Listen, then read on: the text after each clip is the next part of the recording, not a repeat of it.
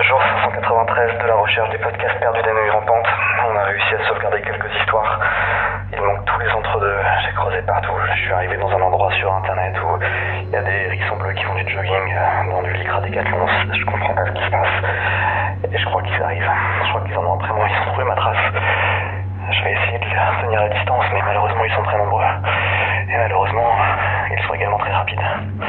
Bref, je continue les recherches en attendant. Je vous livre tout ce que j'ai là maintenant tout de suite. C'est une question de sauvegarde, c'est une question de d'intégrité. Dans le doute, si jamais je réponds pas dans les jours à suivre, n'hésitez pas à... Non, n'appelez personne. Ma famille comprendrait pas et de toute façon la police, on peut pas compter sur eux. Ils sont de mèche. Bref, si vous écoutez ce message, courage à vous. Lâchez rien.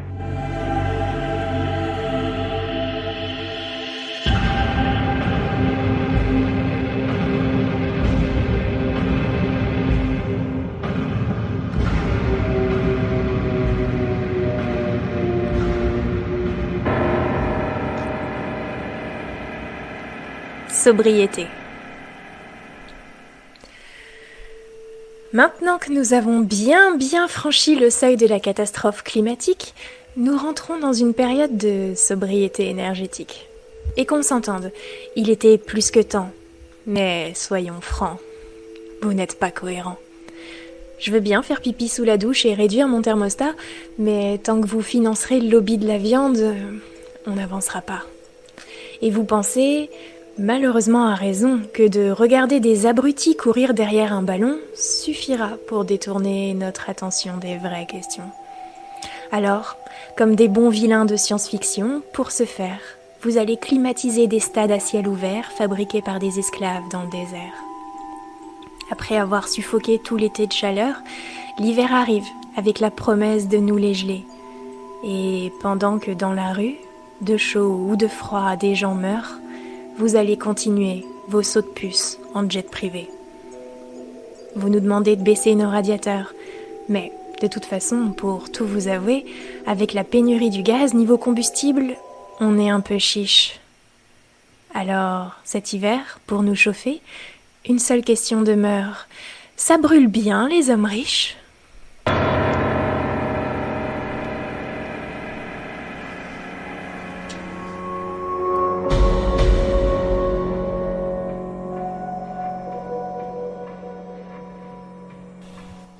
Voilà ce qui m'est arrivé quand j'avais environ 15 ans et que je passais la nuit chez un de mes amis. Je suis toujours terrifié quand j'y repense aujourd'hui et je me suis dit que je pourrais le partager ici. Je crois que c'était un samedi et nous regardions des vieux films, jouions sur la console, le genre de truc qu'on fait quand on passe une soirée entre ados. À un moment, mon ami m'a proposé qu'on aille faire un tour. Je me faisais un peu chier, alors j'ai accepté, pourquoi pas. Il a commencé à me parler d'une vieille maison abandonnée dans les bois pas loin, et j'étais surpris de n'en avoir jamais entendu parler. Ça avait l'air plutôt cool, et il m'a dit qu'il connaissait le chemin. On était en toute fin d'après-midi. Alors j'ai pris une lampe de poche au cas où, et on s'est mis en route.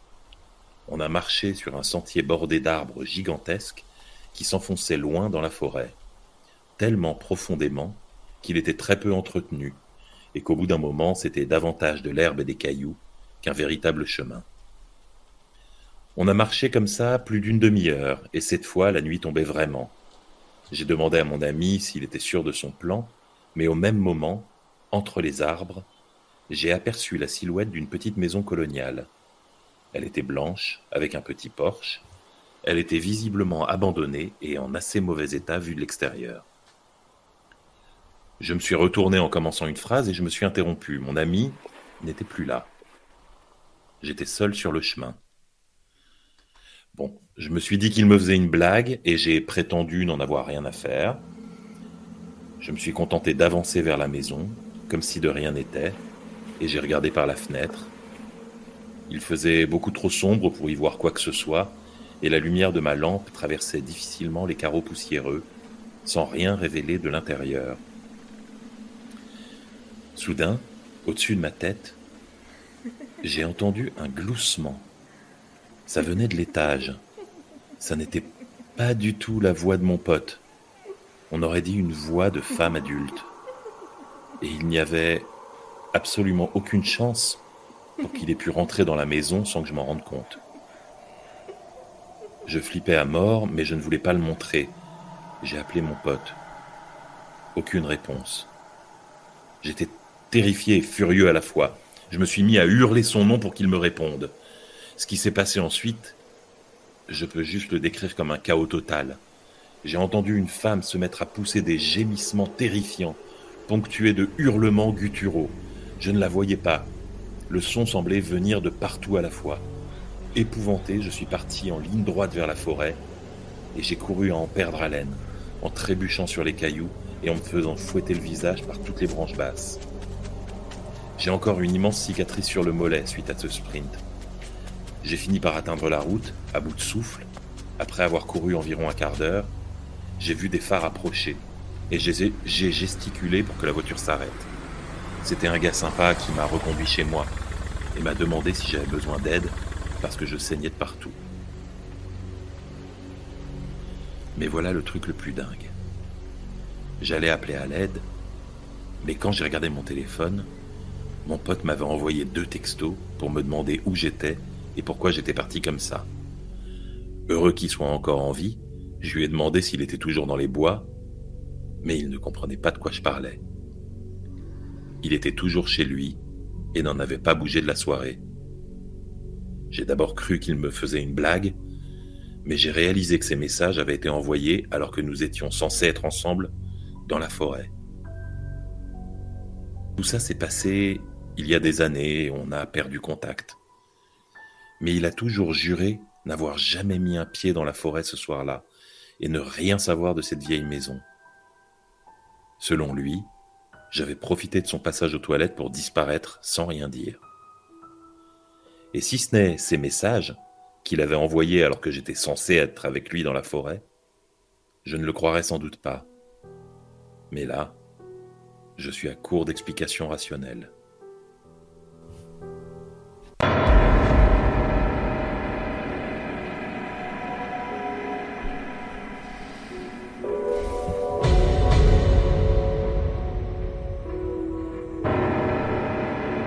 La Dame dans la Tour.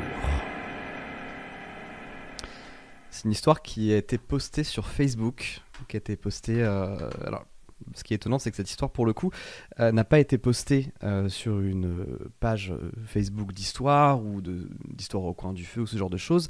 C'est une histoire qui a été postée sur la page d'un parc d'attraction par un homme qu'on va appeler Jérémy. C'est vrai que des fois on lit des témoignages de Facebook, mais là c'est vraiment quasiment un message d'un service après-vente au parc d'attractions. Ce fameux Jérémy était très très fan de parc d'attractions. Le parc d'attractions dont on va parler d'ailleurs euh, aujourd'hui, si vous le reconnaissez, euh, tant mieux. Je vous dis pas, je vous dis juste que c'est un parc d'attractions allemand qui est un incontournable si on aime les parcs d'attractions. Et justement, Jérémy, le truc c'est qu'il adore les parcs d'attractions. Dans son commentaire, il raconte qu'il est allé pour la première fois de sa vie à Disneyland quand il avait 20 ans. il a adoré et depuis tous les ans, au printemps, il prend deux jours pour faire un nouveau parc ou revenir dans ses préférés. Il a fait tous les parcs d'attractions de France quasiment, il a fait des Six Flags aux États-Unis et il raconte dans son message que d'habitude, il y va avec des amis, mais que ce jour-là, Jérémy, à l'âge de 28 ans, bah, il a un travail et il décide de découvrir ce fameux parc, qui est très réputé notamment pour ses grands 8, et il décide d'y aller tout seul. Et il sait que personne n'est autant fan de parcs d'attraction que lui, et donc il va y aller seul pour se faire plaisir. Et en vrai, il a raison. Le matin même, il attend devant les grilles avant l'ouverture. Il connaît déjà presque tout du parc, il sait exactement ce qu'il va faire et dans quel ordre. Il a tout planifié dans sa tête depuis des mois, mais peut pas s'empêcher de, se demander, de demander au personnel ce qu'il faut voir en premier. C'est quoi leurs attractions préférées, les incontournables. Et les réponses sont tout le temps les mêmes. Il y a la montagne russe avec la grande chute là. Euh, il y a celle avec l'accélération au début où après ça part directement sur une espèce de truc comme ça et ça fait un looping. Et il y a celle qui est tout en bois. Et, celle qui est tout en bois, c'est la meilleure. Voilà, faut la faire. Et il y a une dame qui lui dit Moi, ce que je vous déconseille surtout de faire, c'est euh, celle avec la dame qui est dans la tour. Parce que c'est comme à Disney, la musique, elle vous reste. C'est quoi la dame dans la tour demande Jérémy qui n'a pas vu cette attraction sur le plan. Et la dame lui répond Non, la dame dans la tour, c'est euh, une animation avec une dame dans une tour et il y a des gens en bas. C'est basé sur un vieux conte. Mais je déconseille vraiment. Je vous jure que vraiment la musique, vous n'allez pas pouvoir vous l'enlever de la tête. Jérémy regarde sur le plan, il ne voit pas cette attraction dans son parcours, d'ailleurs il la voit même pas tout court, et il se, pose pas, trop de questions. Dans la matinée, il va faire toutes les attractions qu'il a envie de faire. Il fait beau, on est en période scolaire, en moins de 4 heures, il a déjà fait une bonne partie du parc. Alors il se promène. Et si vous êtes déjà allé à Disneyland par exemple, je pense qu'au parc Astérix c'est pareil, vous savez qu'une partie du plaisir consiste à découvrir un nouveau chemin, à le suivre, sans tellement savoir où on va tomber, découvrir des attractions qu'on n'avait pas vues avant et se laisser porter. Un peu, voilà, comme ça, euh, jusqu'aux grands axes. Se laisser découvrir le parc d'attractions dans son intégralité. Et c'est exactement ce que fait Jérémy. En sortant du montagne russe, il se dit qu'il a un peu faim. Il a repéré un resto sur la carte. Et il y va. Mais il n'est pas pressé, donc il prend des chemins détournés. Alors il arrive dans un endroit extrêmement calme, assez serein. Un petit village qui est fait de petites euh, chaumières, de petites scènes. Je ne sais pas si vous savez ce que c'est qu'un animatronique. Un animatronique, c'est une sorte d'automate qui, euh, bah, qui bouge tout seul. C'est une marionnette en fait qui, euh, qui bouge tout seul, qui émet du son. Et souvent, les animatroniques sont synchronisés avec d'autres euh, d'autres animatroniques pour faire des, petites scènes. Et là, c'est exactement ce qu'il se passe. Ce village est inspiré des contes de Grimm et il y a plein de petites personnes, des créatures, des, des animaux qui bougent ensemble. Et dans cette partie du parc, a priori pour économiser de l'énergie, les animatroniques sont éteints et ne s'activent que quand on passe devant. Et donc Jérémy traverse la maison et découvre tous les animatronics en train de prendre vie au fur et à mesure qu'il passe devant. Vous vous imaginez la scène. Il est dans un coin du parc qui est complètement vide. Il marche dans ce petit village où les maisons font vraiment sa taille. Et sur son passage, des marionnettes se réveillent, chantent et dansent. Et il s'en fiche un peu, Jérémy, parce qu'il se dit oui, c'est très bien, mais il y a pareil à Disney. Et, il a juste faim, il a juste envie d'aller au restaurant. Et donc, il continue à avancer et il arrive devant la tour. Il arrive devant la tour et il se dit bon, c'est dans cette tour qu'il doit y avoir la dame de la tour. Mais bon, visiblement, ça va être euh, des animatroniques, ça va être des, des, des, poupées, des choses comme ça. Euh, ça l'intéresse pas. Et au moment où il commence à tourner les talons, il entend un bruit derrière la tour, comme un clic. Il y a une musique qui se lance. Et cette musique, c'est celle-là.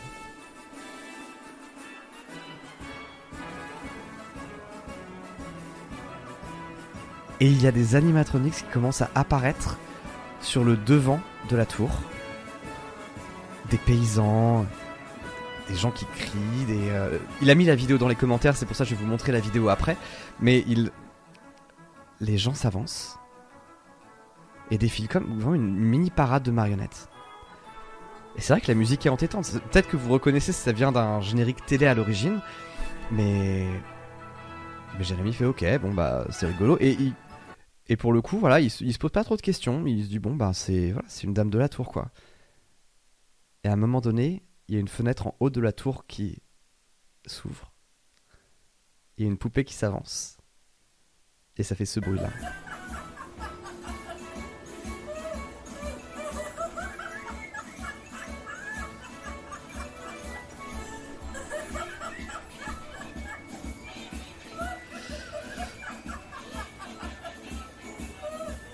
Sur cette musique, Jérémy euh, quitte le village. Il le laisse passer, c'est bon, voilà, c'est. Euh, j'ai compris, voilà, c'est une dame dans la tour euh, qui a un rire horrible. bon, j'ai compris. Et il filme quand même, il filme quand même parce qu'il trouve ça très bizarre. Et il quitte le village. Et soudain, le parc est extrêmement tranquille. En allant au restaurant, il ne croise personne. Pas une seule personne. Au loin, il y a des manèges qui font du bruit. Plus loin encore, il devine des employés qui doivent être en train d'entretenir des pelouses et des fleurs, mais il est sur les grands axes. On est en plein mois d'avril et il n'y a personne. Et il se dit qu'ils sont sûrement juste partis manger.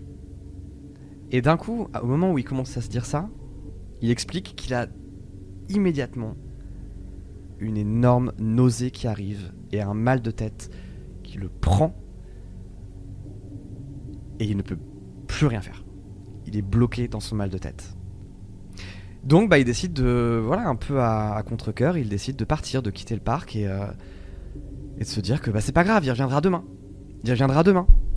Et donc il marche, et il marche jusqu'à la, grand, à la Grand Rue, la rue principale, qui est souvent comme Main Street à Disneyland. Et dans les haut-parleurs de Main Street, au moment où il arrive pour quitter le parc, la musique. Normal, il y a toujours une musique dans ces rues-là. Et la musique se lève, et c'est celle-là.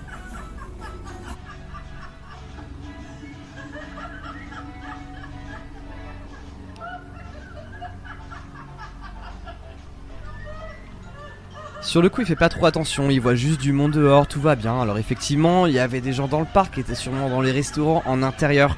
Mais il prend la navette, il met ses écouteurs, il lance la musique et, et pendant que dans sa tête la musique continue à tourner, dans ses écouteurs, il entend ça.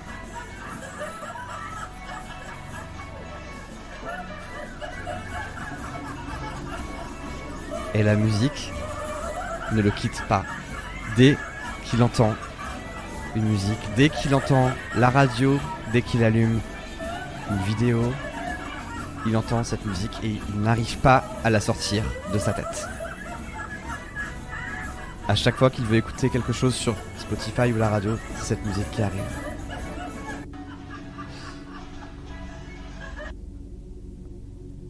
Jérémy a raconté cette histoire sur Facebook. Il a posté un commentaire en disant J'ai voulu appeler le parc. Et quand j'appelle le parc au téléphone, ce que j'entends, c'est cette musique. Alors je voudrais vous montrer la vidéo pour que vous me disiez si ça vous évoque quelque chose ou si peut-être que c'est juste moi. Peut-être que peut-être que c'est juste dans ma tête. Et la vidéo ressemble à ça. Très exactement.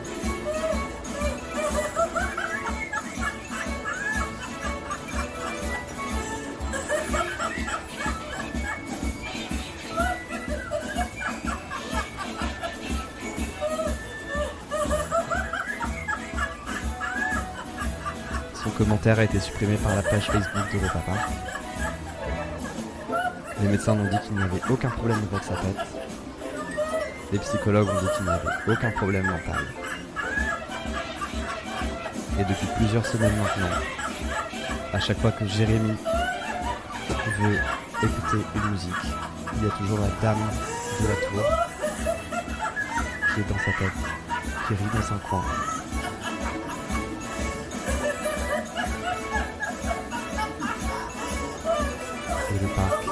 jamais voulu répondre à ce message.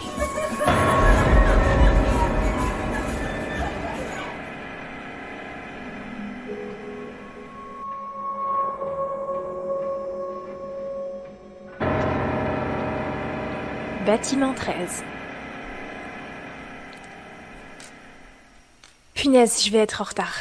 J'arrive devant le bâtiment 13 à bout de souffle. Je vérifie sur mon téléphone. Yep, c'est là. Ok. Je tape le digicode enregistré dans mes notes. Ok, il me reste un peu moins de 10 minutes avant l'heure du rendez-vous. Parfait.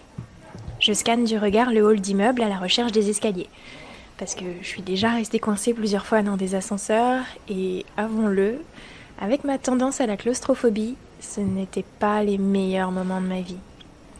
J'ai donc pris le réflexe de toujours prendre l'escalier.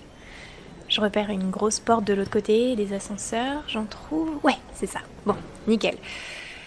On dirait des escaliers en, colimaçon de parking. Juste un axe en béton central avec des marches qui tournent autour, éclairées par des appliques néons au mur. Pas de fenêtre. Oh, J'hésite. Bon, j'ai pas le temps de chichiter, je vais être à la bourre. J'entame la volée de marche en me disant comme à chaque fois Allez, ça muscle les fesses. Je grimpe les escaliers tout en me préparant mentalement pour l'entretien. Il faut que tu penses à bien mettre en avant ton, ton portfolio. Cette fois, tu tiens bien droite et... Attends, je suis à quel étage là? Zut, j'étais perdue dans mes pensées et j'ai dû passer les paliers sans faire attention. Je monte une dizaine de marches, pas de palier. Je remonte 15 marches de plus, rien d'autre que l'escalier qui continue dans sa lancée. Trop bizarre. Je redescends un peu. 20 marches. 40 marches. Rien. Juste l'escalier en colimaçon qui continue inlassablement, sans aucune ouverture vers l'extérieur. Je m'efforce de pas paniquer.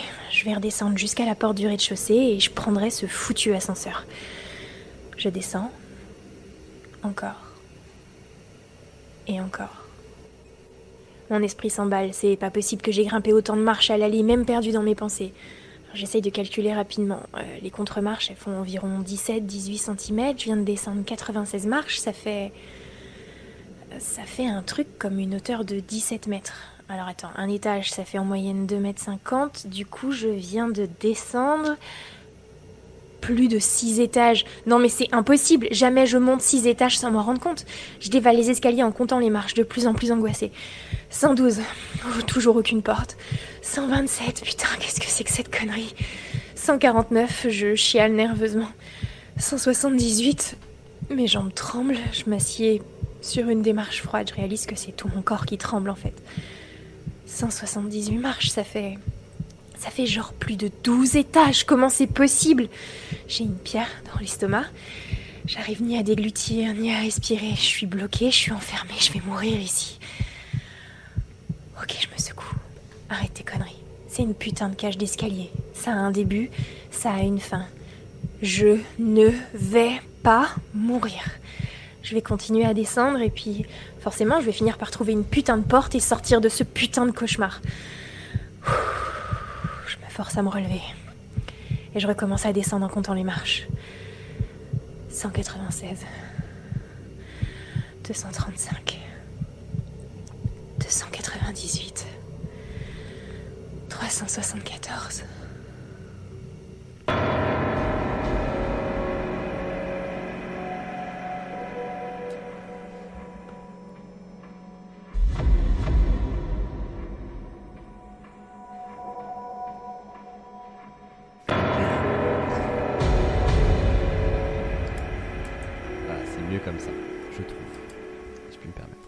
Après vous.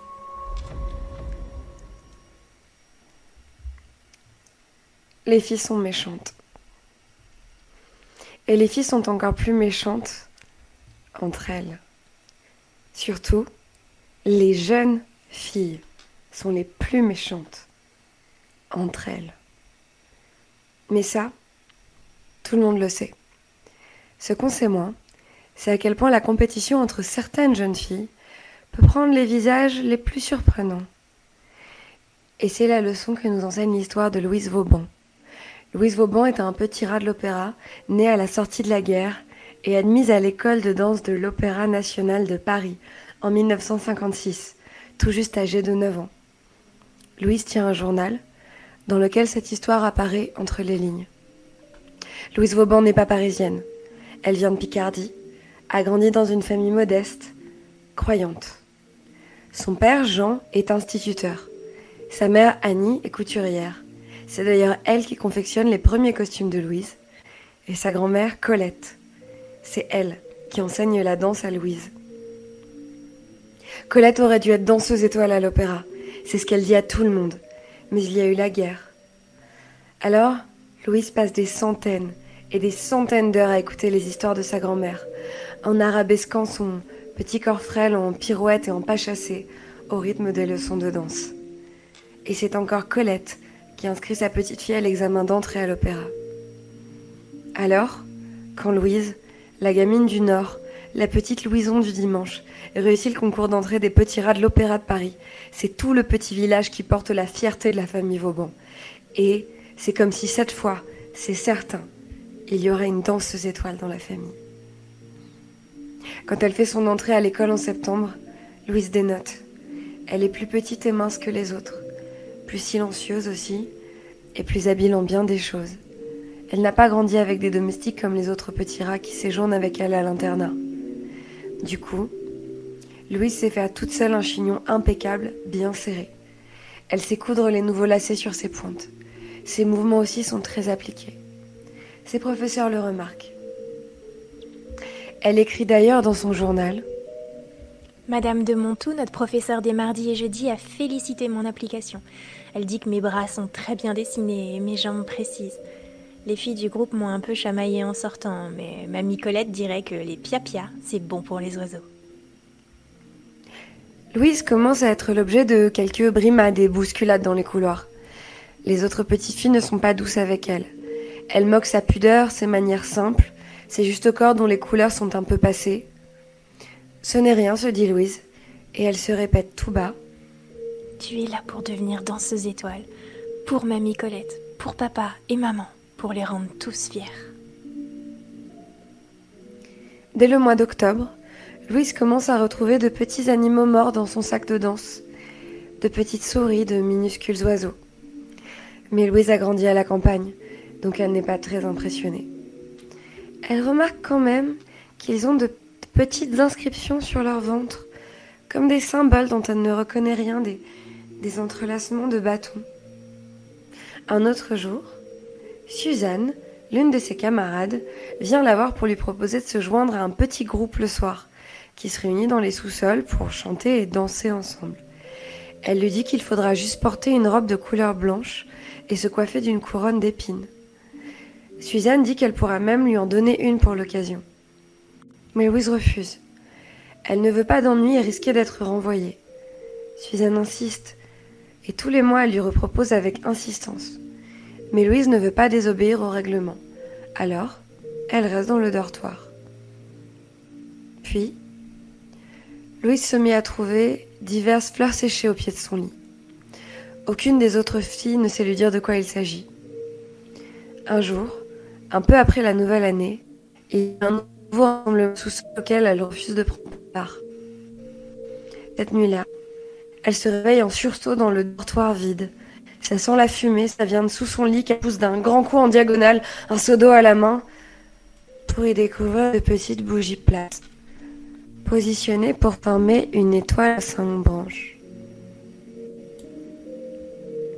En mai, après un nouveau refus de se joindre aux désobéissances nocturnes, un matin, Louise laisse échapper un cri en enfilant ses pointes.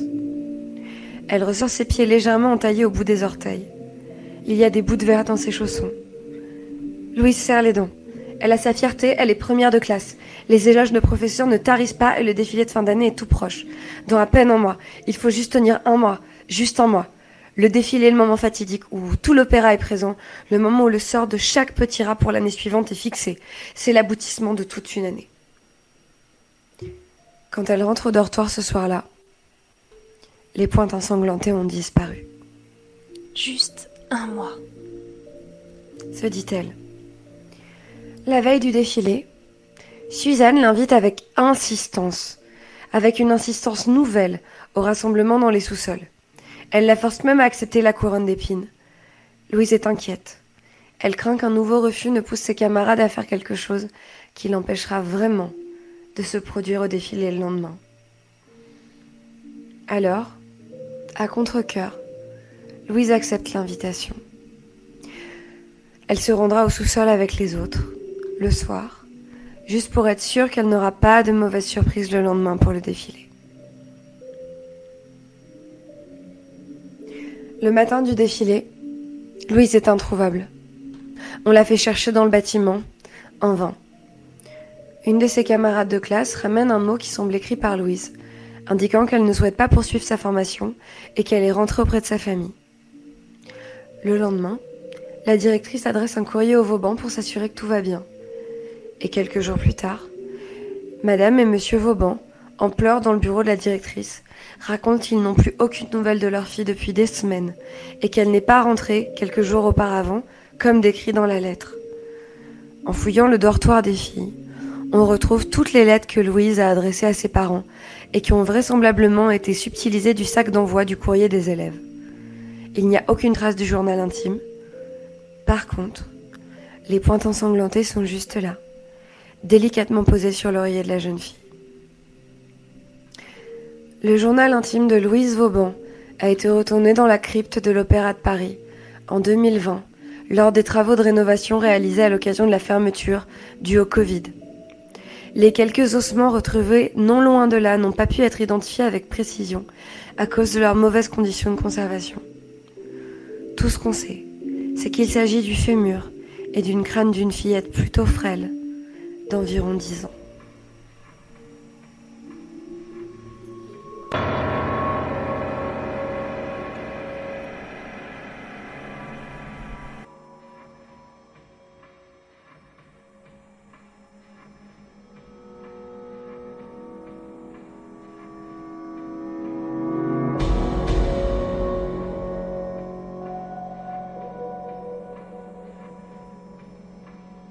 Voyage astral.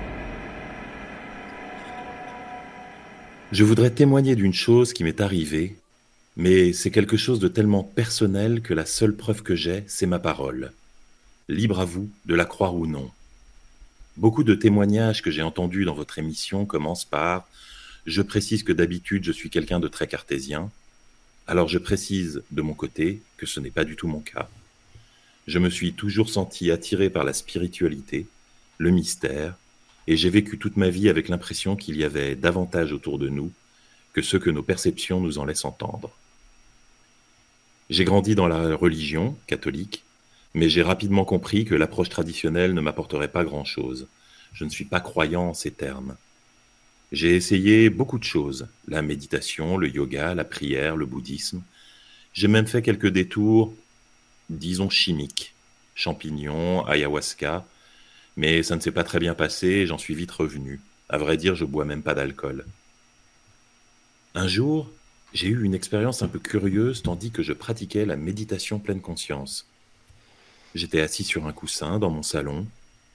Je laissais mon esprit aller là où bon lui semblait. Quand j'ai été distrait par une lumière, la pièce me paraissait soudain très brillante, comme si les murs émettaient leur propre lueur. Et j'ai réalisé que j'avais toujours les yeux fermés. Je voyais malgré tout chaque détail de la pièce, de la texture du canapé au reflet sur l'écran éteint de la télé, avec une netteté incroyable. C'est ce qui m'a le plus frappé, la netteté. Je porte des lunettes à très forte correction. Sans elles, ma propre main est floue quand je tends le bras. Et pourtant là, par la fenêtre, je voyais les toits parisiens, quelques branches d'arbres au loin, avec sur l'une d'elles un pigeon posé, et j'aurais pu compter ses plumes. Je voyais même le reflet dans son œil orange. Et plus étonnant encore, je voyais le mur derrière moi, sans avoir à tourner la tête. J'ai voulu me lever, mais mes muscles étaient engourdis, comme quand on vient de se réveiller et qu'on a l'impression qu'il faut motiver son corps pour qu'il bouge. Alors je l'ai motivé. J'ai ouvert les yeux et le monde est redevenu flou et ordinaire. On ne fréquente pas les milieux spirituels sans avoir entendu parler du voyage astral. Mais j'avoue que je n'y avais jamais vraiment cru avant ce jour. L'idée que la conscience puisse sortir du corps m'a toujours paru un peu absurde. Mais je réalisais que c'était ce que je venais de vivre. Dès lors, c'est devenu une obsession. Je voulais absolument revivre cette expérience. J'ai passé des heures assis sur mon coussin, des heures allongé dans le noir avant de m'endormir le soir, sans que rien ne se passe. Ma frustration grandissait, et plus j'étais frustré, moins j'y arrivais. Il a fallu que je renonce. Et puis un jour, des mois plus tard, alors que j'avais repris ma méditation simplement, sans rien en attendre de plus, la lumière est revenue. Et à nouveau, cette impression d'être dans un monde plus clair, plus réel, plus brillant que l'original. J'étais fou de joie, et j'essayais de ne pas briser ce moment fragile. C'était comme soudain réaliser qu'on était en train de rêver et espérer qu'aucun geste malheureux ne viendra nous réveiller. Prudemment, je me suis levé. Je veux dire par là que j'ai imaginé me lever. Le monde a bougé. Je sentais toujours le coussin sous mes fesses et mon corps immobile, mais mon point de vue avait changé. J'ai continué dans la même direction. Je pouvais désormais me voir assis par terre, mes lunettes à côté de moi. J'avais envie de rire à gorge déployée. Je flottais dans la pièce avec une liberté complète. Je me suis approché d'un mur et j'ai essayé de le toucher. Ma main passait au travers sans résistance. Je sentais juste une minuscule vibration très lointaine, comme le grain très fin des atomes qui vibraient. Je l'ai traversé complètement, de l'autre côté, c'était le bureau de ma femme. Elle était assise à son ordinateur, très concentrée. À côté d'elle, il y avait une tasse vide et une pile de mouchoirs imbibés de café. Apparemment, elle venait d'éponger un mini désastre et semblait contrariée. J'ai posé ma main sur mon épaule. Comme pour le mur, je sentais une légère vibration très lointaine, mais elle avait une texture différente, comme si des flux d'énergie la parcouraient. La, matière ici était habitée. Je pouvais littéralement sentir la vie sous mes doigts. J'ai regardé son écran. Curieusement, je n'arrivais pas à lire ce qu'elle tapait. Ça aurait tout aussi bien pu être du chinois. Je voyais les caractères, leurs formes, mais ceci n'avait aucun sens. Étonné, j'ai flotté jusqu'à la bibliothèque. Il y avait là tous ces livres de philo, ces romans. J'ai repéré un livre que je connaissais, Les Cerfs-Volants de Romain Gary, un de ses préférés. L'ironie m'a fait rire. Mais même en connaissant le nom de l'auteur et le titre du roman, j'étais incapable de les lire. Les caractères imprimés n'étaient que des formes sans signification. J'ai poursuivi mon exploration, je voulais sortir de l'appartement. Alors j'ai traversé le mur à nouveau et je me suis retrouvé dans la rue. Plus exactement au-dessus de la rue, au troisième étage, à 15 mètres au-dessus du sol. J'avais beau m'y attendre, le spectacle de la rue Le Courbe à 360 degrés en flottant en l'air comme une bulle de savon. Je n'étais pas prêt. J'ai senti mon cœur s'emballer dans mon corps rester à l'intérieur et j'ai été aspiré en arrière. Une seconde plus tard, j'étais de retour dans mon univers flou et plat. Il me restait une chose à faire. J'avais très peur d'avoir tout imaginé, d'avoir tout rêvé. Alors je me suis levé, je suis allé à la cuisine et j'ai fait un déca avec un peu de lait, comme ma femme les aime. J'ai frappé à sa porte. Elle m'a vu entrer avec un grand sourire et j'ai éclaté de rire en voyant la pile de mouchoirs. Je l'ai embrassée en pleurant presque de joie et je suis ressorti en la laissant là, abasourdi. Par la suite, c'est devenu plus facile. C'était comme un état d'esprit à atteindre. J'ai fini par comprendre quelques mécanismes clés. Être détendu, au calme, pas trop de lumière. Alors je me préparais pour mes voyages, pas d'écran, du silence. Je pouvais me poser sur mon coussin et laisser mon esprit vagabonder. J'ai exploré le quartier, parcourant les rues, les magasins. Il semblait exister des sortes de lois de la physique dans ce plan-là aussi. Un jour, j'ai voulu aller le plus haut possible voir le monde depuis l'espace et pourquoi pas atteindre la Lune, mais j'ai été interrompu assez rapidement, comme si l'élastique qui me retenait à mon corps était tendu à son maximum. Je pense que j'étais à environ un kilomètre de hauteur, pas plus. Le sol aussi était opaque. Au bout de quelques centimètres, la vibration de la matière devenait de plus en plus forte, et je ne pouvais pas m'enfoncer davantage. Les humains, quant à eux, étaient étranges. Ils agissaient comme des champs de force répulsifs, semblant rejeter mon esprit quand j'en traversais un. Parfois, quand ça arrivait, je percevais un changement d'expression fugace sur leur visage, mais je n'irais pas jusqu'à dire que quelqu'un a ressenti consciemment ma présence. Quand j'ai commencé mes voyages, je m'imaginais que j'allais me balader dans le monde comme un fantôme, voir des lieux, des gens. J'ai même eu des pensées très mesquines, comme aller survoler des concerts pour avoir une vue imprenable sur la scène, ou épier les grands de ce monde, ou mes amis, et apprendre leurs plus horribles secrets. Il s'avère que je n'ai rien fait de tout ça. C'est pas que je ne pouvais pas, c'est que je n'en avais aucune envie. C'est comme quand on est enfant et qu'on rêve d'être adulte pour pouvoir s'acheter plein de jouets et de bonbons. Une fois adulte, on réalise rarement ce rêve, en tout cas pas avec les mêmes bonbons ni les mêmes jouets. Les priorités changent quand le point de vue change. Là, je ressentais une fascination incroyable pour le monde autour de moi, je réalisais pour la première fois que je faisais partie d'une structure vivante incroyablement complexe, comme des millions de flux d'énergie intriqués, interdépendants, comme un gigantesque organisme dont je ne serais qu'une cellule, dérisoire en elle-même, mais connectée à quelque chose de plus grand, d'inimaginable. Plus je m'habituais à voyager de la sorte, plus je voyais ces réseaux d'énergie, plus ce qui me semblait être la réelle structure du monde m'apparaissait nettement. Je sentais que je pouvais en voir plus, il ne s'agissait pas d'aller plus haut ou plus loin, mais d'aller, faute d'un meilleur mot, je dirais profond. Plus je m'enfonçais dans cette dimension, plus je ressentais une immense résistance, comme si le monde devenait de plus en plus épais et sombre. J'avais l'impression que notre monde était une feuille de papier et que je cherchais à atteindre son verso.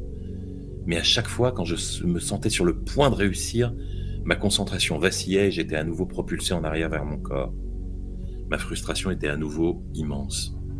Je sentais que quelque chose m'échappait. C'était comme si la véritable structure de l'univers était là, à portée de main, mais que je n'arrivais pas à l'atteindre.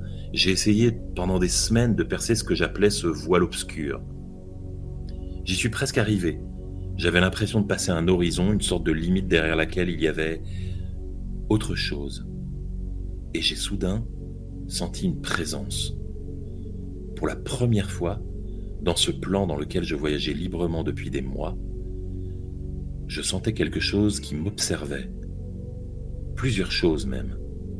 J'avais soudain l'impression d'être encerclé. Je percevais des formes allongées à la limite de mon champ de vision. Elles semblaient se rapprocher, sortant des murs, des arbres, ou simplement du vide quand j'essayais de m'éloigner du sol. Je pouvais sentir leur murmure électrique, presque entendre une sorte de chuchotement qui gagnait en intensité. Quelque chose m'a frappé. Traverser serait plus juste, foudroyé sur place. C'est difficile à décrire, mais c'était comme si on avait mélangé un violent choc électrique avec le plus profond des désespoirs pour en infuser chacun de mes nerfs. J'avais l'impression de mourir. J'ai essayé de toutes mes forces d'ouvrir mes yeux, de regagner mon corps, mais l'épaisseur de l'air qui m'empêchait d'avancer semblait désormais vouloir me retenir. Le monde réel me paraissait incroyablement loin. Et ces choses semblaient de plus en plus nombreuses et curieuses de ma présence. Je les sentais me frôler, s'éloigner quand je réagissais, et revenir encore avec une sorte d'insistance paresseuse de mouche en été. J'ai tiré plus fort et j'ai senti que j'accélérais. J'ai été frappé à nouveau, mais moins douloureusement. Je pense que j'ai été inconsciemment que j'ai inconsciemment esquivé un peu un contact. Je me sentais remonter à la surface de plus en plus rapidement, mais dans mon sillage, je les sentais qui me suivaient sans difficulté.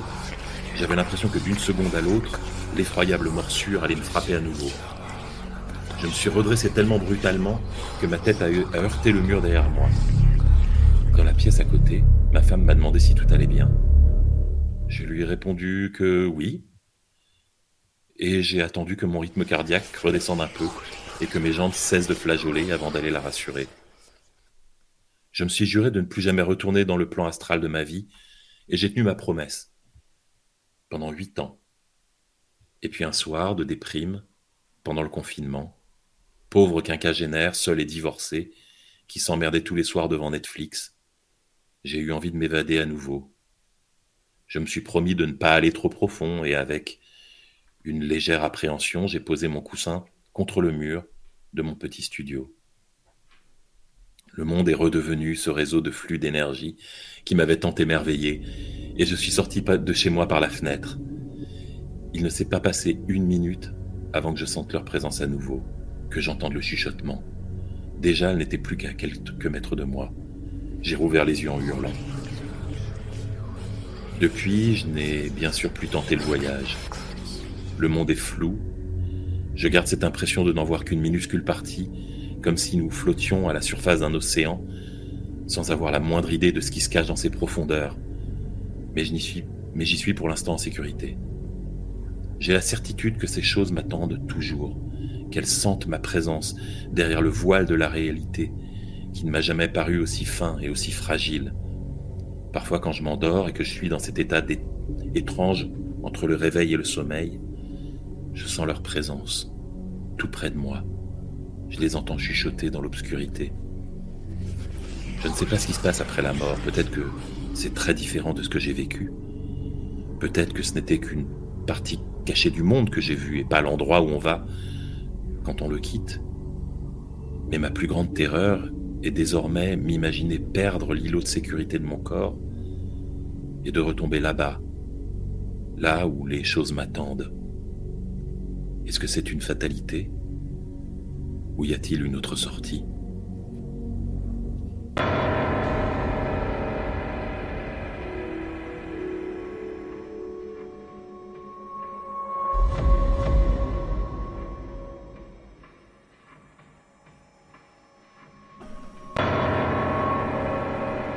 It's a match. Les applications de rencontres ne sont vraiment pas mon truc.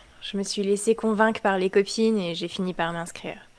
Et je vous assure que si vous êtes une femme hétéro, c'est vraiment creepyland. Et tous les profils masculins sont les mêmes. Ah, accro au sport, nope. Pose fièrement avec un poisson mort, nope. Photo torse nu en tirant la langue Nope. J'ai swipé à gauche machinalement tellement de fois d'affilée que j'ai failli ne pas le voir ce profil. Avec le recul, j'aurais préféré. Mathieu, mon mari, est décédé depuis plus de deux ans maintenant. Et pourtant, le voilà, me souriant sur une photo que je n'ai jamais vue de ma vie. Je fais défiler les autres photos du profil Tinder qui doit être celui du plus incroyable sosie de mon mari. La ressemblance est saisissante. Terrifiante même. Son sourire, les petits plis sur son front quand il essaye de poser sérieusement. Tout. Sur la dernière photo, le sosie de Mathieu pose devant la statue de la liberté. Je me détends un peu. Mon Mathieu n'est jamais allé à New York. C'était une des choses qu'on s'était promis de faire quand il irait mieux, mais sa maladie ne nous en a jamais laissé l'occasion. Au moment où j'allais verrouiller mon téléphone, très franchement perturbée par cette ressemblance, je remarque un détail sur la photo new-yorkaise. Et là, un poids me tombe dans l'estomac. Tout l'air de la pièce semble avoir disparu sur son épaule gauche.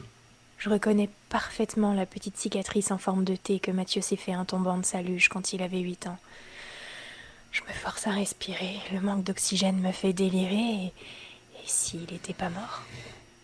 Ok, c'est impossible, j'étais là. Je lui tenais la main quand il est parti. Ça ne peut être qu'une mauvaise blague. Une très, très mauvaise blague. Quelqu'un qui utilise son identité sur des applications de rencontres. Sans y réfléchir, je swipe à droite. Je ne veux pas laisser un tocard utiliser l'image de Mathieu. Je prépare mentalement le message incendiaire que je vais envoyer à cet enfoiré magicien de Photoshop qui utilise mon mari jusqu'à son prénom pour piéger des femmes sur Tinder. Mais pas de match. Je rumine et je tourne en rond pendant plus d'une heure. Vers minuit et demi, alors que je suis dans la douche, j'entends la notification de mon téléphone. Je me jette hors de la baignoire, manquant de me briser la nuque en glissant sur mon tapis de bain, et j'attrape mon portable. C'est lui, le faux Mathieu, a swipé à droite mon profil, immédiatement suivi d'un message de sa part. Hey Juste avec ce simple mot, mon sang ne fait qu'un tour. Il, qu'il se permette de mettre des mots dans la bouche de mon mari, mais je suis hors de moi. Je lui réponds en tapant furieusement chaque lettre sur mon écran. Qui t'es? Et pourquoi tu fais ça? Où t'as eu ces photos?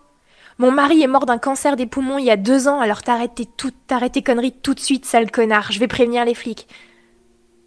Je suis allongée sur mon lit, tremblante de rage, les mains crispées sur mon téléphone, fixant l'écran dans l'attente d'une réponse. Mais j'ai dû m'endormir au bout d'un moment, parce que la notification m'a réveillée en sursaut. Il est presque deux heures du matin. J'ai une réponse. Tu me manques. Je suis désolé pour ce qui s'est passé, ma Juliette. Mon cœur manque un battement. Mon prénom, c'est Julia. Sur mon profil, c'est écrit Julia.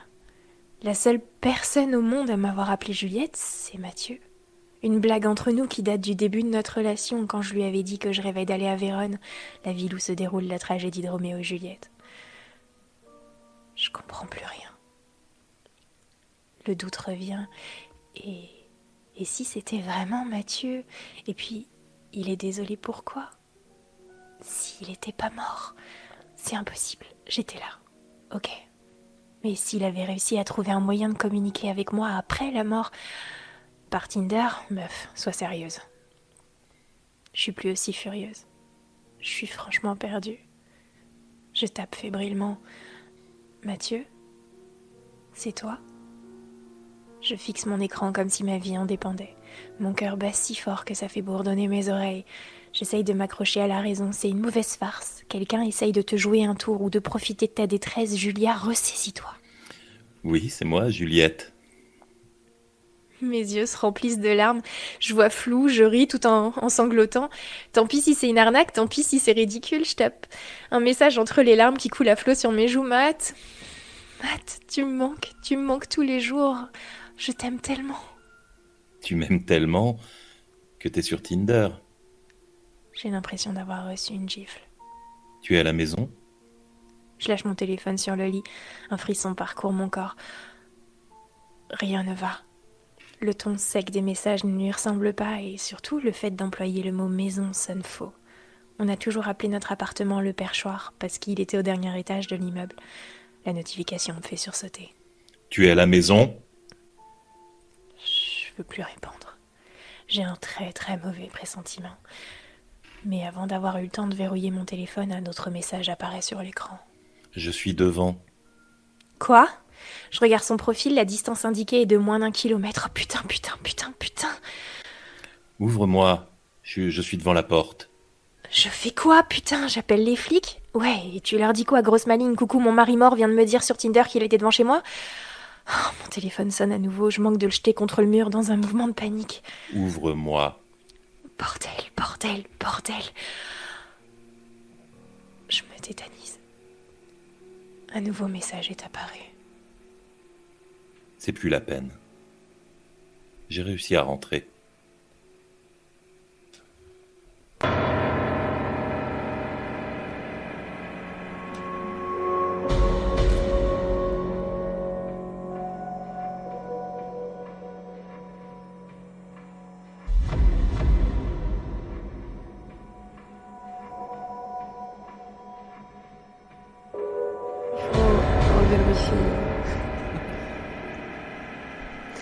À Tokyo.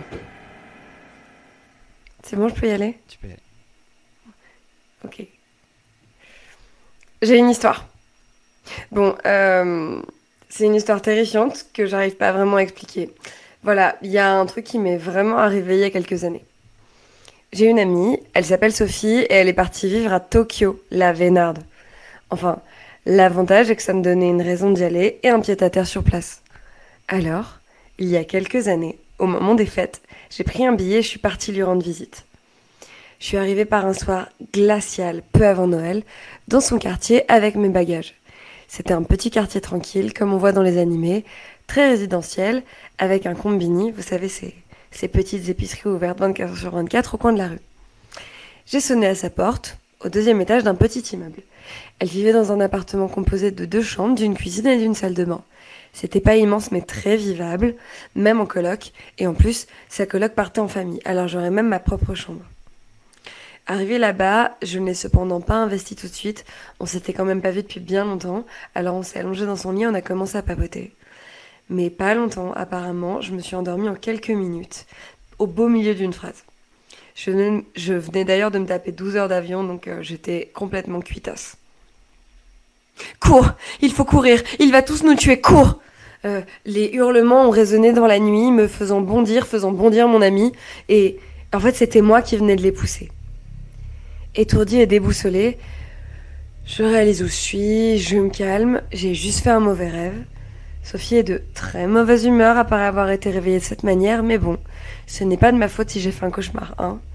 Bon, on se rendort, mais ça confirme qu'on sera mieux dans deux chambres séparées. Je n'étais d'ailleurs pas tout à fait en vacances, à vrai dire. La, journée, je devais quand même bosser mes parties à l'avenir, et Sophie, quant à elle, allait travailler. On sortirait surtout le soir, les journées, je resterais seule dans l'appartement à réviser. Le lendemain, donc, je prends mon sac et le reste de mes affaires, et je prends la chambre de la coloc. C'est une petite chambre avec un bureau sous une mezzanine, à laquelle on accède par une échelle. Pas mon type de lit préféré, hein. C'est plutôt pénible, tu dois grimper ou alors descendre pour aller au lit ou en sortir, tu te cognes au plafond si tu te relèves trop brutalement, bref. Mais soit, de toute façon avec mon ami le jet lag, je ne devrais pas avoir beaucoup de problèmes pour dormir. Et effectivement, je m'écroule à nouveau comme une masse et m'endors en quelques secondes. Au milieu de la nuit, un grattement me tire de mon sommeil. Encore une fois, je dois laisser quelques secondes à mon cerveau pour qu'il prenne le temps de faire le point. Japon, appartement, chambre de la coloc, mezzanine. Ok. Quelque chose bouge sous la mezzanine. Peut-être que mon ami utilise le bureau de sa coloc? J'ouvre les yeux. Le bruit s'arrête instantanément. J'écoute un instant. Le silence. Puis j'appelle. Sophie, c'est toi? Qu'est-ce que tu fais? Il y a comme une pause. Et soudain, une voix me répond. Une voix masculine. Tu n'aurais pas dû m'entendre, ce n'est pas normal. Mais maintenant tu sais que je suis là. Tu vas crever. Je suis pétrifiée de peur. Le premier barreau de l'échelle émet un grincement.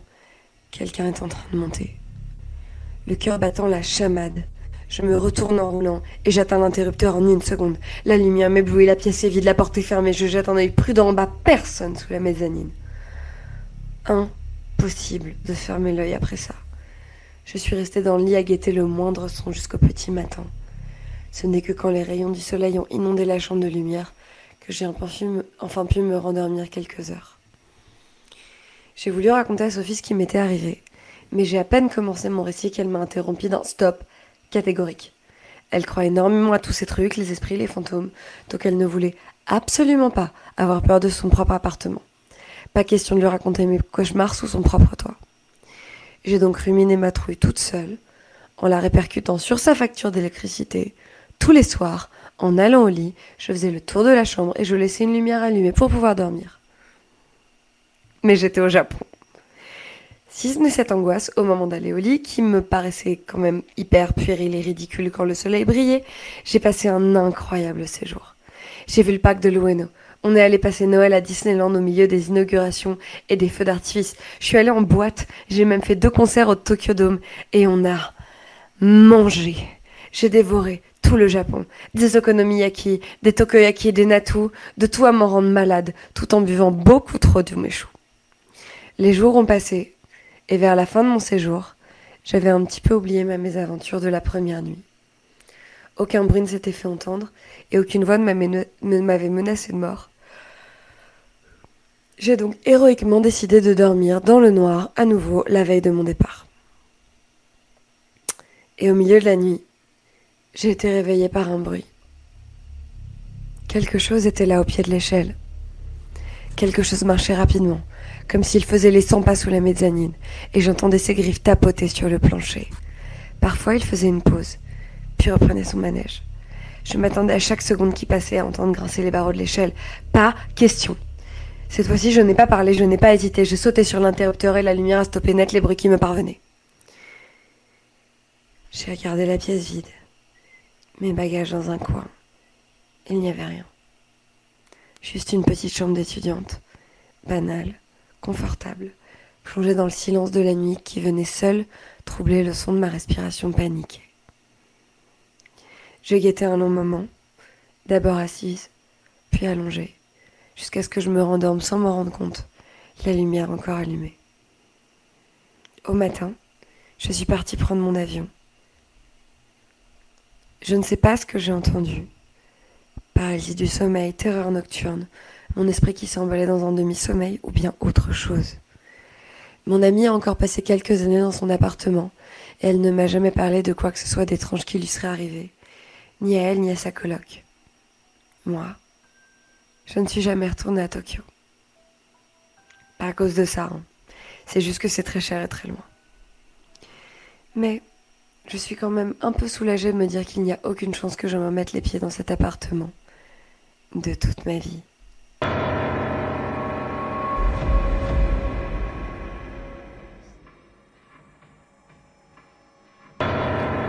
Loab.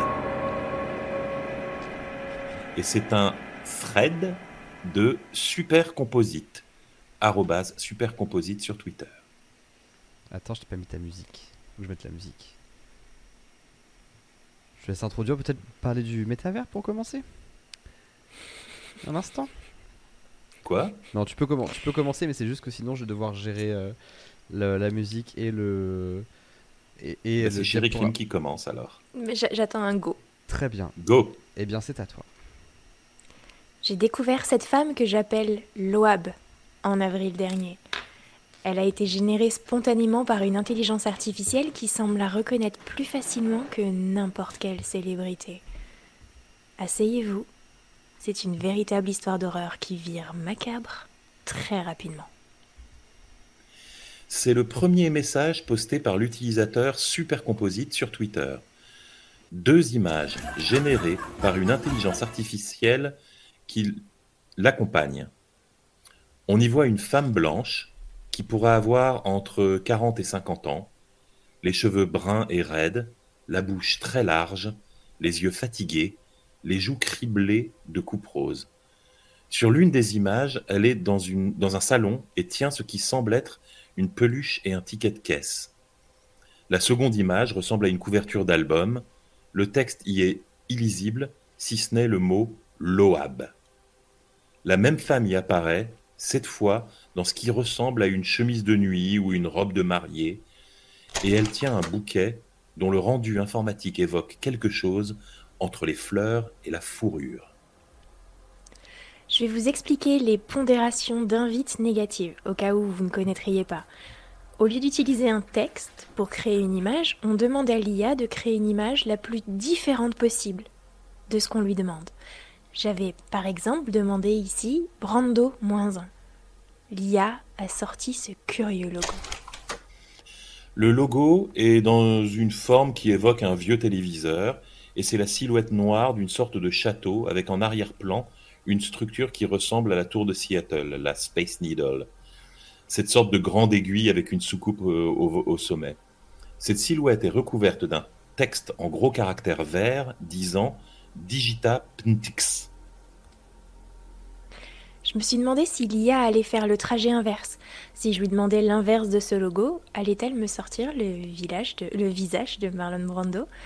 J'ai donc tapé la commande Digita Pintix Skyline logo moins 1. Et j'ai eu la surprise de voir apparaître quatre variations de la même image. Une vieille femme au visage dévasté avec ce qui ressemble à des marques de rosacée sur les joues. Supercomposite montre alors une vidéo faite de ces quatre cases dans lesquelles on voit en direct la génération des images. Sur chacune d'elles, on commence par voir apparaître des visages de belles jeunes femmes qui semblent soudain vieillir et se creuser en accéléré jusqu'à avoir quatre versions de Loab. L'une d'elles est celle qui ressemble à une pochette d'album, dans les autres on la voit assise à un bureau avec une robe à fleurs, une grande fenêtre derrière elle, debout dans ce qui ressemble à un ascenseur rouillé, ou en gros plan dans ce qui semble être des bureaux.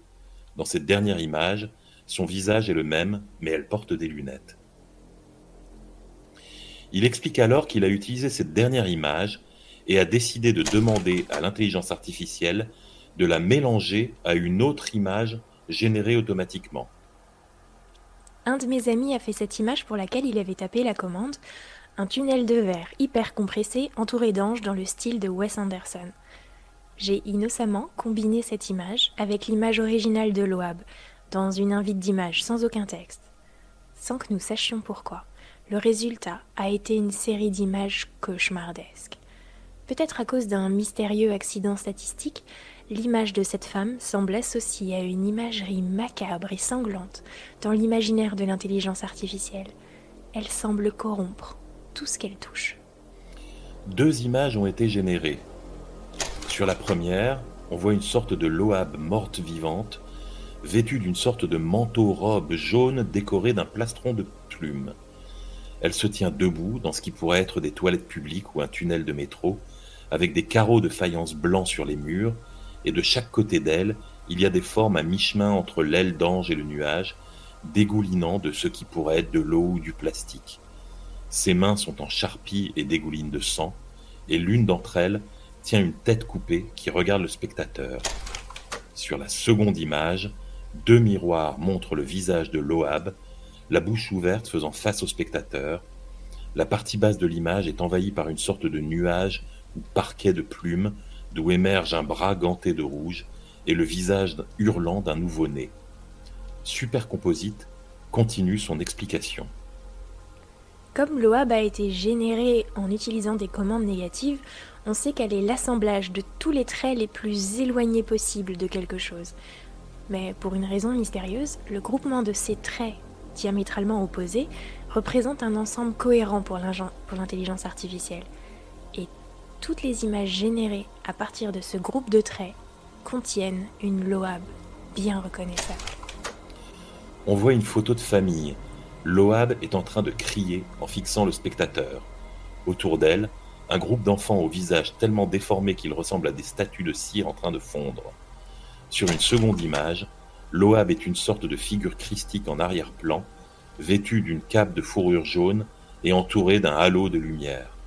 Au premier plan avancent de petites silhouettes vêtues de rouge et de blanc. Pour une raison que je ne comprends pas, le mélange de l'image de Loab avec l'image du couloir a aussi généré des images d'une violence épouvantable.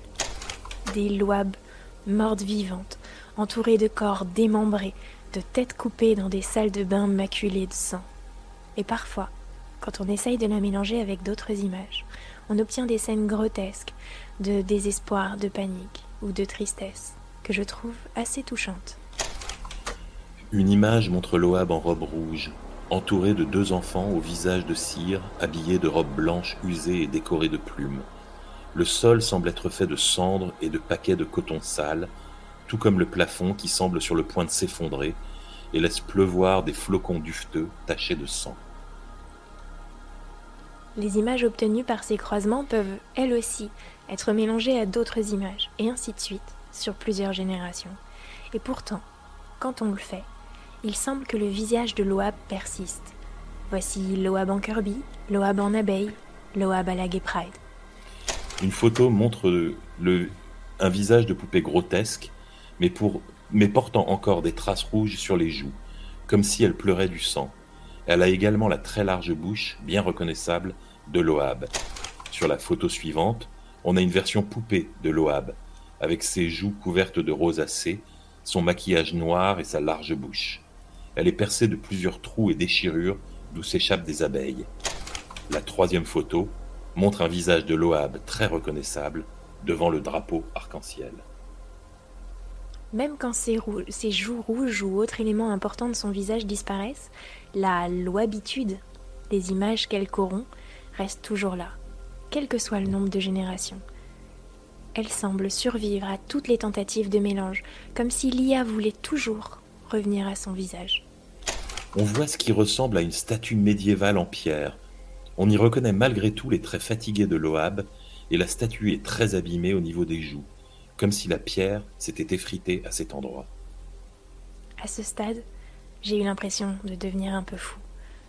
J'avais des centaines d'images de Loab, même quand je combinais trois ou quatre images à la fois. Elles ressurgissaient toujours, parfois, aux limites de l'abstrait.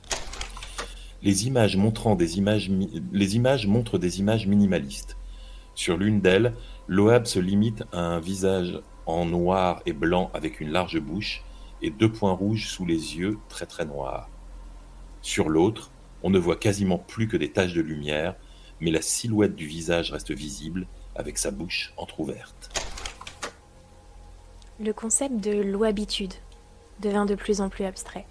Je m'efforçais de passer des commandes dont je savais qu'elles distordraient son visage au-delà de toute possibilité de reconnaissance. Mais même après avoir disparu pendant plusieurs générations, elle réapparaissait toujours plus loin dans la lignée, comme sortie de nulle part. Je déchiquetais l'oab en petits morceaux, et elle se reconstituait. Elle est comme une île émergente de l'espace latent, mais qu'on ne saurait localiser avec des commandes. Mais pour l'IA, le concept de l'OAP semble être un point de convergence aussi fort que n'importe quel terme de recherche, et vraiment je dirais même plus fort que n'importe quel mot. Une photo montre un assemblage grotesque de ce qui semble être plusieurs visages de Loab en pâte à modeler. La leçon que j'en ai tirée est que la génération d'images peut être utilisée comme vecteur pour interroger l'espace latent. Vous pouvez accidentellement découvrir de nouveaux styles, voire de nouveaux personnages. L'autre leçon est que ces invites d'images peuvent être utilisés comme des attaques contradictoires, ciblant des éléments étranges dans la distribution. Je pense que mon procédé est artistique, mais il révèle également la faiblesse de l'IA pour une utilisation malveillante dans d'autres cas. Une image montre une sorte d'immense paquet de viande sanguignolant, euh, polycéphale, affichant certaines caractéristiques de l'OAB elle semble avoir plusieurs créatures à l'aspect d'embryons aliens greffés sur le corps et semble hurler. D'ailleurs, l'OAB semble être reconnue de manière extrêmement cohérente par les invites d'images en diffusion stable. Elle est partout, cachée dans l'espace latent. Elle ressortira toujours, à un moment ou à un autre. Dormez bien. Une Loab au visage très marqué, comme si c'était une statue en bois laqué ou une marionnette. Elle porte un pull en laine à grosses mailles, et à côté d'elle, il y a une sorte de version enfant d'elle-même. Toutes les deux fixent intensément le spectateur.